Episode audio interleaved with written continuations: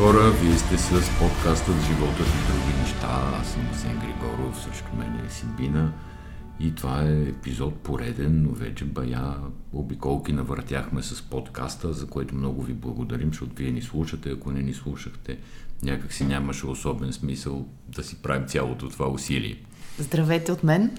Започнахме с едно парче, което е към новия филм, който предстои да излезе в края на годината Дюн. Парчето е аранжирано от Ханс Цимер. Сега, Ханс Цимер е голяма легенда. Нали? Те са двама в момента в Холивуд, които според мен пишат музиката на всичките филми, които а, се произвеждат, на по-високо бюджетните, разбира се.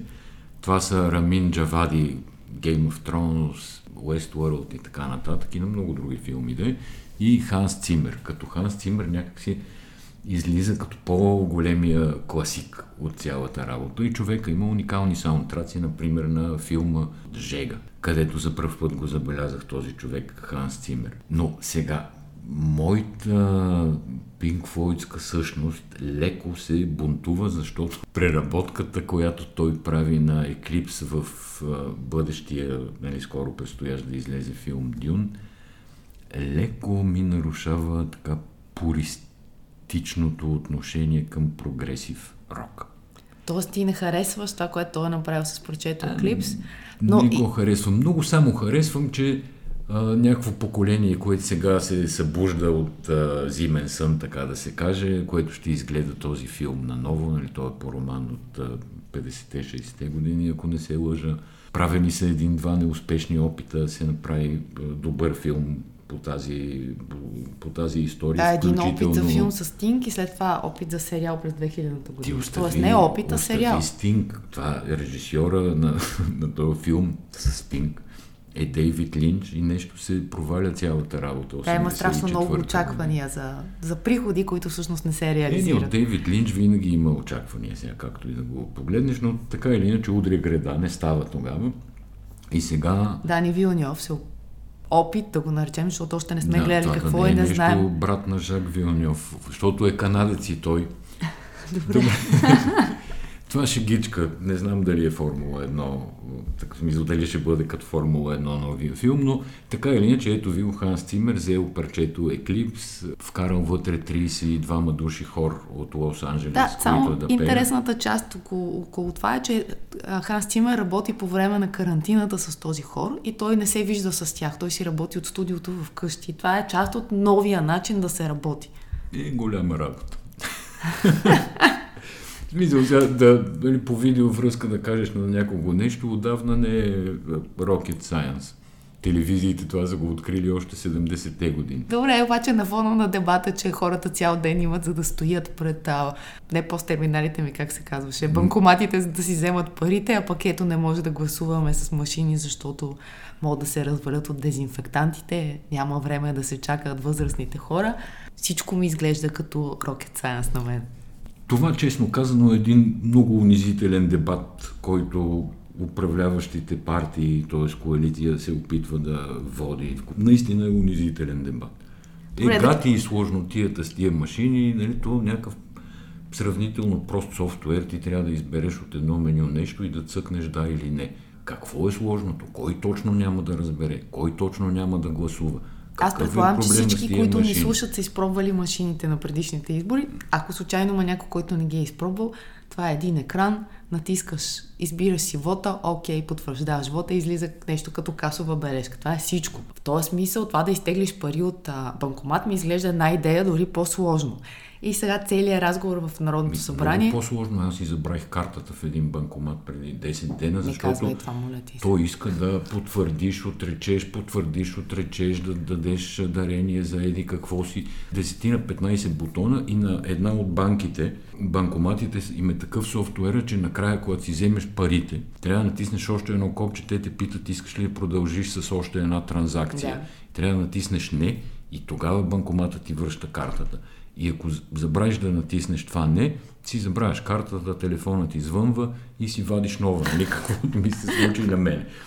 Обаче... Ма ти си готов да дебатираш в Народното събрание и да защитиш хартияните, да хартияните бюлетини. Не, не, не. Искам да кажа, че банкоматите са по-сложни, но самия факт, че ние водиме този абсолютно... Абсурден разговор. Абсурден разговор, нали, дали мога да се гласува с машини или не, показва наистина колко е обиден към интелекта на избирателите. С Лора, аз и Лора, нашето дете, гледахме една сутрин един дебат преди две-три сутрини по нова телевизия, където на живо сутрешен блок включване един патриот, една... Не е патриотка. Една жена от ГЕРБ, която сигурно също е патриотка, и една жена от БСП.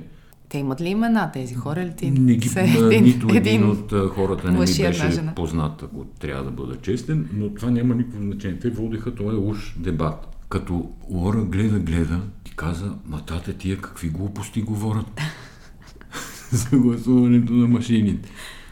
Ами... Дали, тя бързо разбра за какво говорят и бързо разбра каква тъпотия е това, защото нямам друга дума. Тя другата дума е опит да се нещо да се откраднат изборите. Така или иначе е решено и е записано в изборния кодекс, че освен машинно гласуване има и дублирано гласуване с хартияни не, не е бюлетини. Това е или, при или, избор, или, въпрос на избор. Дублирано е, отиваш на машината, цъкаш, после гласуваш с хартия. Това е дублирано, което сега като ми кажеш, може би в някакъв смисъл да е дори по-добрия вариант, защото ти ще имаш аналогично действие, извършено по електронен и по да, аналогов обаче, там, Да, обаче там, ако има разминаване, или, или, няма, да. няма повече как да се коригира. И, и това те никога не биха Ония села, за които уж всички се борят, които предполагаемо някакви горки хора не могат да си пуснат банкомата, там не, ми, не могат да натиснат машината за гласуване. При тях сигурно ще има заповед по гарнизона, както се казва. Да спре тока, например. Не, да, гласувайте с хартия. Под... Наистина унизителен дебат. Не, унизи, унизителен унизителни са аргументите, с които се говори. Един е, че експерти, неназовани експерти, технически експерти са казали, че ако се дезинфекцират машините, има опасност те да спрат. Да, дезинфектанта да повреди машините, верно ли? Не, и това излиза някой го говори като сериозен аргумент в Народното да. събрание. Едно време все пак се говореше с някакви по-така или възвишени фрази, или аргументи. Сега жената като пакет чай и дезинфектанта, който може да наруши mm-hmm. изборния да. процес. И ако се повредяла машина, откъде ще да се вземе друга? Абе, само да кажа, така да се каже за сведение на посрещачите, по принцип, схемата с тия машини, те са много, 11-12 хиляди там трябва да се купат, те няма да седат в един склад тия машини. Те трябва да седат в регионални складове, да кажем в областните градове. Откъдето да се извика машина в случай на... И, и има там предвидени, мисля, че над хиляда резервни машини. И като блокира една в село Горно изнанадолнище, примерно Шуменско, ще отидат до Шумен и за половин час ще донесат нова машина. Наистина всичко е страшно елементарно и обидно като аргументация, за да си прикрие елементарния опит да продължаваме да влачиме чували с бюлетини и да продължаваме да мажеме и триеме по протоколите. Сега ако използвам аналогията за хо, хора на Ханс Цимер, хора на патриотите всъщност в България, той, който да разваля цялата същност. Ма Ханс Цимер 32 души е фанал да пеят, а патриотите според мен не са и 32, ма по-малък им е хора. Тези хора също говорят нелепити. Нали? Те поставиха някакви условия уж да подкрепяли там 120 гласа за карването на дебата за, конститу... за Велико събрание и нова конституция срещу условия. И за едното условие беше да се премахнат номерата в бюлетините, което аз подкрепям с две ръце. Тая история с бюлетините е най-добрият инструментариум за контролиране на вод. Това всичко върви с тяхната идея да се въведе образователен ценз за гласуване, която е, разбира се, противоконституционна и дискриминационна, въпреки че има какво да се дискутира и около нея. И на фона на това да се махнат от тяхна страна искане, да се махнат бюлетините, да се гласуват само, да гласуват само грамотни хора, те казват, ние подкрепяме хартияните бюлетини. Значи, кое е верното? Те искат да гласуват образовани хора или искат да подкрепят хартиените бюлетини, за да могат да гласуват и неграмотни хора. Е, кое е верно? А нещо, нещо друго, което се случи през тази седмица, пак благодарение на хора на патриотите, това беше, че в преходните и заключителните разпоредби на изборния кодекс се промени така наречения закон за референдумите и се отвори врата през, да може да се свиква референдум, включително по въпроси, които са от компетенцията на Велико народно събрание. Тоест, това е България дали да бъде монархия или република. Или изобщо да няма депутати. Може, може и депутати да няма. Също така може да не сме вече парламентарна република, можем да станем президентска република сред референдум. Да. И това нещо, най-скандалното, всъщност то има две скандални неща. Само по себе си това да искаш през референдум да променяш някакви неща, които са свързани с функционирането на тази държава е безумно. Но другото скандално е, че продължава да се действа през преходните и заключителните разпоредби, което се прави на второ четене. Години от... наред. Цялата практика, поне на това Народно събрание, е да прокарват някакви лобистки или откровено такива глупави текстове през, през преходни и заключителни разпоредби, като не е задължително да е свързано с този закон. Да въобще. е свързано с този закон, за който това се гласува. Да, даже най-често не е свързано. Те по този начин сега, всъщност си дават възможност един, да променят другите имам закони. Имам един призив. И то е следния. Към всички преподаватели и декана на юридическия факултет на Софийския университет. Аз очаквам от тях консолидирана, ясна позиция за това те приемат ли през преходните разпоредби на изборния закон реално да се суспендира Конституцията. Защото това на мен ми се струва страхотно скандално. И то става на фона на едно обществено настроение, включително сред, да кажем, протестиращата опозиция, така да е, че нали, те ГЕРБ тук тупат топката само за да да се изкарат до края на мандата и да няма служебно правителство, а всъщност нямат намерение да правят това, което правят с Конституция и с Велико народно събрание.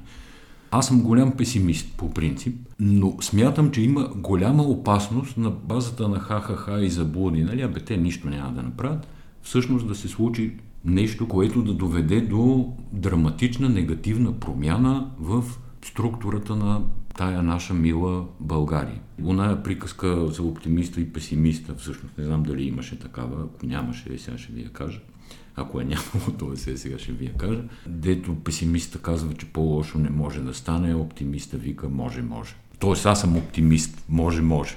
Тоест ти призоваваш юридическия факултет на Софийския университет да излезе с обща да, позиция. на Юзото не ги призовавам, но Софийския университет чието целият преподавателски корпус в края на краищата беше депутати 2001, 2002, 2003, 2004 година там при царското правителство, да вземат наистина да, да напишат някаква позиция. Защото смятам, че се прекрачват всякакви граници на...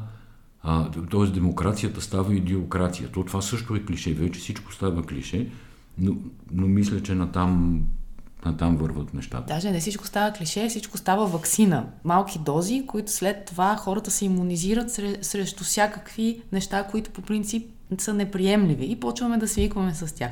Свикваме прости хора, както ти каза, да водят дебати, свикваме малумни аргументи, свикваме на черното да се казва бяло, свикваме когато Марешки се обявява за Нелса Мандела, защото има присъда на втора инстанция и си казваме, ми какво по сега, българския Нелса Мандела, нали така? Е, Марешки тази седмица осъществи пълен еклипс, ако направя връзка с началото на подкаста, а именно какво казват всъщност Pink Floyd, че всичко е прекрасно, че всичко е в хармония под слънцето, но накрая луната затъмнява слънцето. Да, като една луна, Марешки затъмни слънцето тая седмица, като се сравни с Вацлав Хавел, с Нелсън Мандела, с световни борци за свобода. Защо? Защото е осъден на втора инстанция за за рекет. Рекет и изнудване. Заместник председател на Народното събрание. Нека му запазим правото да бъде невинен. Точно така, това, нали? това искам До доказване да на противното, след като не е минал на трета инстанция, го броим човека за невинен. Но начинът по който реагира беше абсурден. А, в смисъл, комичен с елементи на абсурдност. Да, но сега на фона на това дело и всичко, което му се случва на Марешки, просто стават много прозрачни някои схеми и е ясно защо Марешки крепи властта. Имам около 1% и половина, да кажем, обществено доверие и заплаха реално от съдебно преследване. Той човек на абсолютно на всяка цена иска правителството и Народното събрание да си изкарат мандата до края. Нали? Той очевидно е, има частен интерес. И тук не можем да говорим за политика и за обществени интереси. Не може да се гледа по същия начин на неговите решения, когато да главата му е от, отрязана, но още не е паднала, защото за това става дума и от неговото гласуване в парламента зависят много други хора, зависи съдбата на държавата. Както се вижда, можем утре да се обявим за монархия, може да махнем Народното да, събрание. Да, той може... урежда междувременно плажове и същевременно гледа да се спаси от съдебно да. преследване. И това е голямата подмяна и това е опасното да бъркаме частно с обществено. Нещо, което ми беше много интересно през седмицата, екипа на Навални, неговия фонд, публикува едно видео, в което показва как веднага след като се разбира, че на Навални му става лошо в самолета, те отиват в хотелската му стая, откъдето тръгва. С адвокат. Събират, да, с, с адвокат, адвокат, правят видео и събират три бутилки от минерална вода, които той е използвал вече, но са оставени още стаята е разхвърлена, не е почистена взимат ги и ги изпращат в Германия. Сега излизат резултатите от изследванията, които са от три лаборатории, независими една от друга, които потвърждават, че в бутилката има следи от новичок. Какво е новичока? Една от бутилките. Една от бутилките. Да, какво е новичока? Новичока е военно оръжие. Не съществува в природата, нямат го частни хора, не можеш да си Никой го купиш. Никой не може да го произведе, не може в, да си го купиш. В Никъде. Не можеш и да го откраднеш общо взето. Да. Но то това не е новина а, за новичок. Новината е, че до сега се смяташе, че той е отровен с чая, чая, който е пил на летището. Сега очевидно става дума, че е пил Вода. Новичок. Бут, бутилиран новичок. Вода, бутилиран новичок в хотелската стая преди да тръгне за, даже, да, преди да тръгне за летище. Даже и това не е новината за мен. За мен новината е, че как се случва политиката, защото Навални това, което прави, си е чиста проба политика. Това, че неговия екип веднага се е усетил, отишъл е, снимал е, взел е адвокат, който да верифицира това, което се направили, за да не могат да ги обвинят, че това е симулация. Изпратили са в Германия.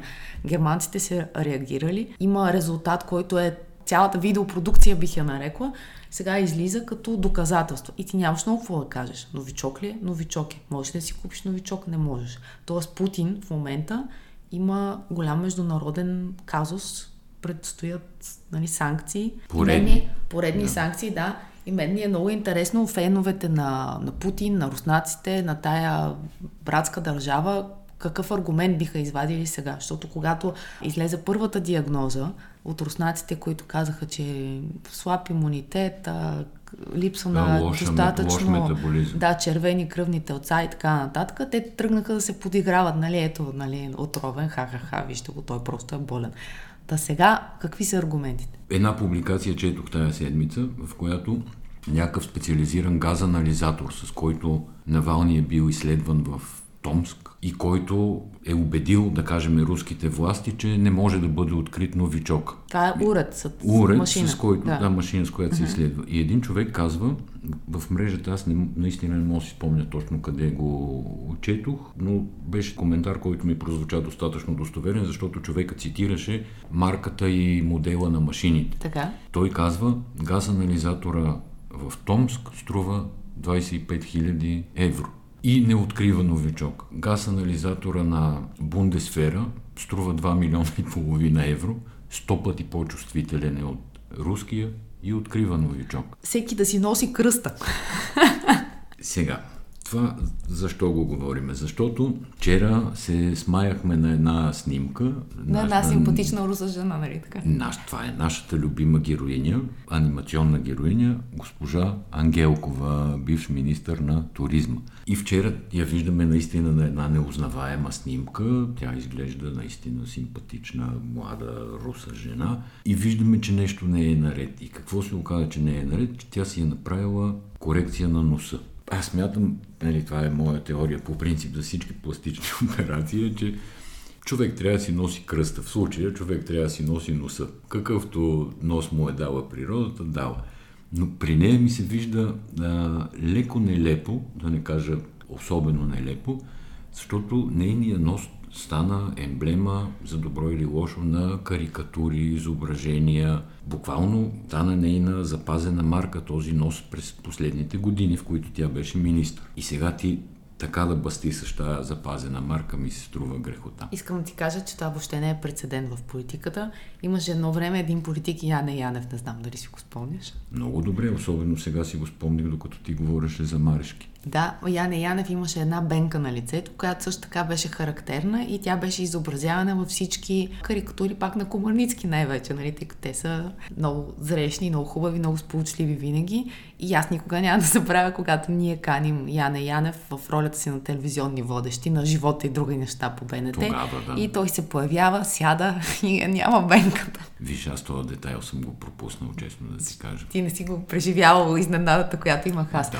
Ангелко изглежда много добре, така мога да, да кажа. Абсолютна реклама на целия сектор на пластичната хирургия, който е толкова застъпен в България. Според мен Хората това е един от най-бързо добри. развиващи се бизнес сектори в България. Доколкото съм чувала в България, има много професионалисти, цените са добри, има, може да се направи такъв туризъм и се прави. Но той може да се маркетира по подходящия начин и тя да стане неговото лице. Браво на жената и браво на пластичната хирургия. Така ще кажем тук. Предстои на 22-ри второ на, народно възстание. Това е големия по-важният протест тази седмица ми се видя един а, съди и адвокати, които протестираха срещу Висшия съдебен съвет, а именно, че той иска да въведе една нова електронна система за управление на дела, изобщо на процесите в съдебната власт, който софтуер е писан от информационно обслужване. То може би с това трябваше да завърша, аз с това започнах. Значи софтуерът е бавен, бъгъв. Впротив, много е хубаво да и, кажеш, и не работи. Че, че от информационно обслужване така. веднага светват лампите. Но той е бил направен от информационно обслужване. И това светва няколко лампи. Нали? Първо за компетентност, кадърност, капацитет да направят такъв софтуер. И второ, информационно обслужване все пак е държавна фирма, която е на подчинение на изпълнителната власт. Шеф на информационно обслужване е един, така взел рязко завоите, политическите човек Мишо Константинов, известен като голям демократ до преди 10 години, е от 10 години насам, а е от обратната страна на Луната, нали? Еми, трябва да си имаме такава нишка, която да ни води през целия подкаст. Та, лампи много. Сега, те им казали там, за да ги успокояват, че софтуера ще да се променя в движение. Си нали, да, да апдейти да не се грижат. Апдейти, да си почнат така. Бъг фиксинг и така нататък. Да, те да си бачкат с бъговете, че се оправи работата по-нататък. И нищо, само това казвам, че и такива работи се случват. Може и софтуера да е хубав, може ние да не сме прави, може наистина трябва бъг фиксинг да се прави, ама бъг фиксинга е добре да се направи преди да почнат да разпределят дела и да, да, да, по този начин да се отразява на съдбите на хора. Почна учебната година присъствено за моя огромна радост. Не всички мислят като мен, разбира се. Имахме първа родителска среща ние, която се проведе по Zoom. И смятам, че това е най-добрият начин не знам, с дигиталното образование, дистанционното и други форми на а дигитализиране. Е обаче, десятка, за, да. искам да кажа, че всички родителски срещи трябва да бъдат по Zoom. Това са най-кратките родителски срещи, в които не могат да ти поискат 20, 30, 40, 50 лева, т.е. могат, но не могат да ги вземат и продължават между 7 и 12 минути. Да, ние преживяхме тази родителска среща в колата. Гледахме, слушахме, Вършихме си работа през цялото време. Бяхме, разбира се, достатъчно концентрирани в това, което се говори. Пак една майка се изправи да каже, че дайте да събереме пари за дезинфектант, но никой не я обърна внимание, защото все пак първо дезинфектант в нашето училище се оказа, че има достатъчно. И второ, че стига сме събирали пари, след като плащаме данъци, има си Министерство на здравеопазването, Ти нали знаеш, Министерство на образованието. От колко започва родителската среща? От 60 лева. Да, е такъв, такъв е лафа, но верно, че аз съм ходил миналата или по-миналата година ли беше на една родителска среща на живо. Стана един родител, каза, аз ставам сега събирам тук по 40 лева и какво да правиш, нали? Даваш, това по Zoom не може да стане. Не, това по Zoom не може да стане, затова призовавам всички училища да използват тази форма за родителски срещи. Иначе това с маските почва да става малко като там за какво си говорихме миналата седмица, че е като СДС-то и БСП от 91 година, май за протестите. Това с маските абсолютно е ти от кои си. При нас, моя опит показва, че в училище нещата вървят по зададения ред. В коридора се ходи с маска, в класната стая се ходи без маска. В същото време обаче около децата, които нямат никакъв проблем да спазват тая дисциплина. Това също е много интересно. Кога, в каква възраст се променя човек. Родителите са тези, които обясняват как не могат да се спазват правилата, как не трябва да се спазват правилата, колко са глупави правилата. Децата нямат никакъв проблем нито с дезинфектанти, нито с носенето на маски. Нямат, да, могат да. да забравят, обаче ние също забравяме от време на време. Ти, доколкото забелязвам, ти се връщаш по пет пъти за, за маска. И това е как, къде всъщност се чупи системата. Ако ти в говоря вече малко по-философски. Ако ти успяваш да създаваш да, правила... Не. Чело в неразбиране. Ако ти успяваш да, да създаваш правила в тая възраст, тези хора растейки вече посъзнателно, те абсолютно свикват и ги приемат. Ако ти не успяваш да създаваш правила и се подаваш на родители, патриоти, хора на патриотите и на всякакви други глупости, тогава тя цялата система по-нататък се чупи. Ми не знам дали става мъдър мисъл да завършим или да кажем. Не, аз искам да говорим за маратонките под найем на Роджер Федерер. Силно ме вълнува темата. Ако... Това е обаче кликбейт заглавие и спекулативно. Нали? Маратонките не са на Роджер Федерер. И не значи, са под найем ли? И, и, още не са под найем. Не верно, лъжа се, не го слушайте. А маратонките не, са на Роджер Федерер. на Роджер Федерер излиза се едно, някой му ги е събул от краката на човек. Не, не, говорим за компанията, в която той инвестира значи, миналата време. година Роджер Федерер инвестира в една швейцарска, много иновативна компания, която има собствено ноу-хау за подметката на маратонките и Роджер Федерер инвестира, влезе с голям процент, мисля, че към 60 като основен акционер. И сега тази компания се развива.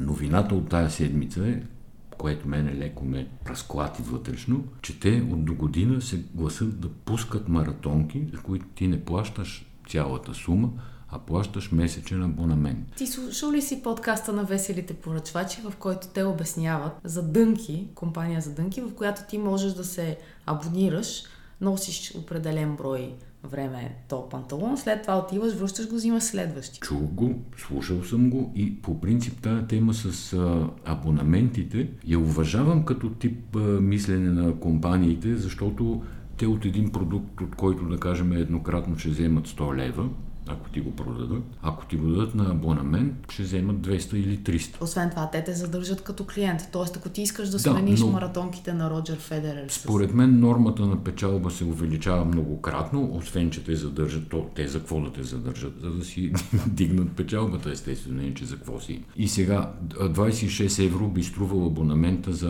маратонките на тая компания. Човек, според мен, ползва едни маратонки, освен ако не ги ползва професионално, разбира се, да се състезава по стадиони, по кортове и така нататък. Колко ползва според теб? Според мен около две години си ползват едни маратонки, мен, може и повече според да се мен, Да, но, но ако ти бягаш, защото това са маратонки за бягане, ти бягаш около 9 месеца, ти е живота на обувки за бягане, на тенис обувки, много добре знаеш това нещо. Ако ти спортуваш активно с тази маратонка. То е смисъл за някои хора, защото ти не си задължен да правиш абонамент. Дори Има така. казус бизнес. Чакай, Едни маратонки струват, и гледах ги специално тези на, от бранда на Роджер Федерер. Он се казва бранда, между другото. Но винаги всички и, ще му викаме в... маратонките на Федерер. Сигурно, да. Има ги в един от а, софийските молове. Едни маратонки струват около 130 евро. 9 месеца по 30 евро, ако приемаме, че ти ги ползваш 9 месеца и ги хвърляш, нали, професионално, 9 по 30 са 270 евро. Да, но ето, значи ти успяваш да влезеш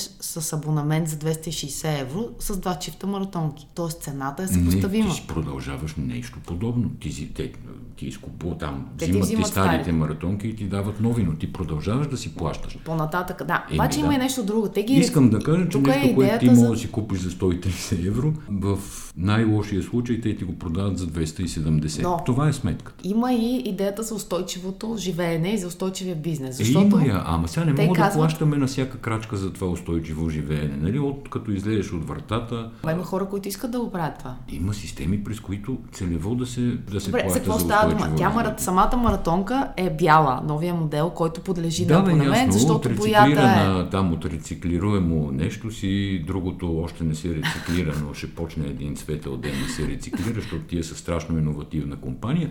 Не, това е лицемерие, нали, да те дрънкат за пари, за неща, които не можеш наистина на всяка крачка да плащаш за това устойчиво развитие. И сега, целият Има... живот върви да го водим под найем. Говорят и не в България, а в по-глобален мащаб.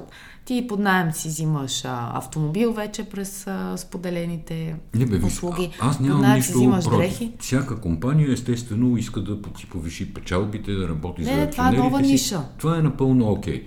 Обаче, прикритието, че това е сега за устойчивото развитие, е лицемерие. Нали, Тоест ти няма да се е абонираш Еми няма да се абонирам, да. Както не се абонирам и за други продукти, които преди година, две, три съм си ги купувал, сега искат от мен да се абонирам и да им плащам десетки години или там 5, 6, 10 години за нещо. Да вляза и аз в ролята, на, okay. да, в ролята на оптимиста. Според мен скоро няма да имаш избор. Всички услуги, които ти еднократно си купува и после си забрал, бизнеса има интерес да те върже първо към марката, да, както става с много услуги. Просто до момента това беше... Оп, някой се намеси в подкаста. За момент... Не са съгласни с тебе, затова свират с клакс. Да. За момента това въжеше за услуги. В близките години ще въжи за стоки. Взимаш си лаптоп, ама той не е твой. Това абонираш се, връщаш го, взимаш телефон, абонираш се, връщаш го. Това е, според мен, нормалният ход на, на нещата. Свик. Дадохме Samsung Galaxy Fold на печелившия от нашата томбула, или то не, не беше томбула, ми беше... Да, от томбула си беше всъщност. Реално, Електронна да. томбула. Беше да. по на случайен принцип избран. Качили сме видео в фейсбук страницата на живота и други неща. Снимка. Всичко е случайно, справедливо. Връчихме телефона на човека, който го спечели. Човека работи в една финансова къща, инвестиционен посредник. Беше много симпатичен. Ние имаме много поздрави от жена му. се с него, всичко е Изпращаме ние поздрави да. от нас. И много се радваме, че такива симпатични хора всъщност ни слушат. Продължаваме да записваме редовно. Да, колкото повече ни слушате и вие толкова по-симпатични ще ставате. Благодаря ви, че бяхте с нас и до следващата седмица. Хайде, чао!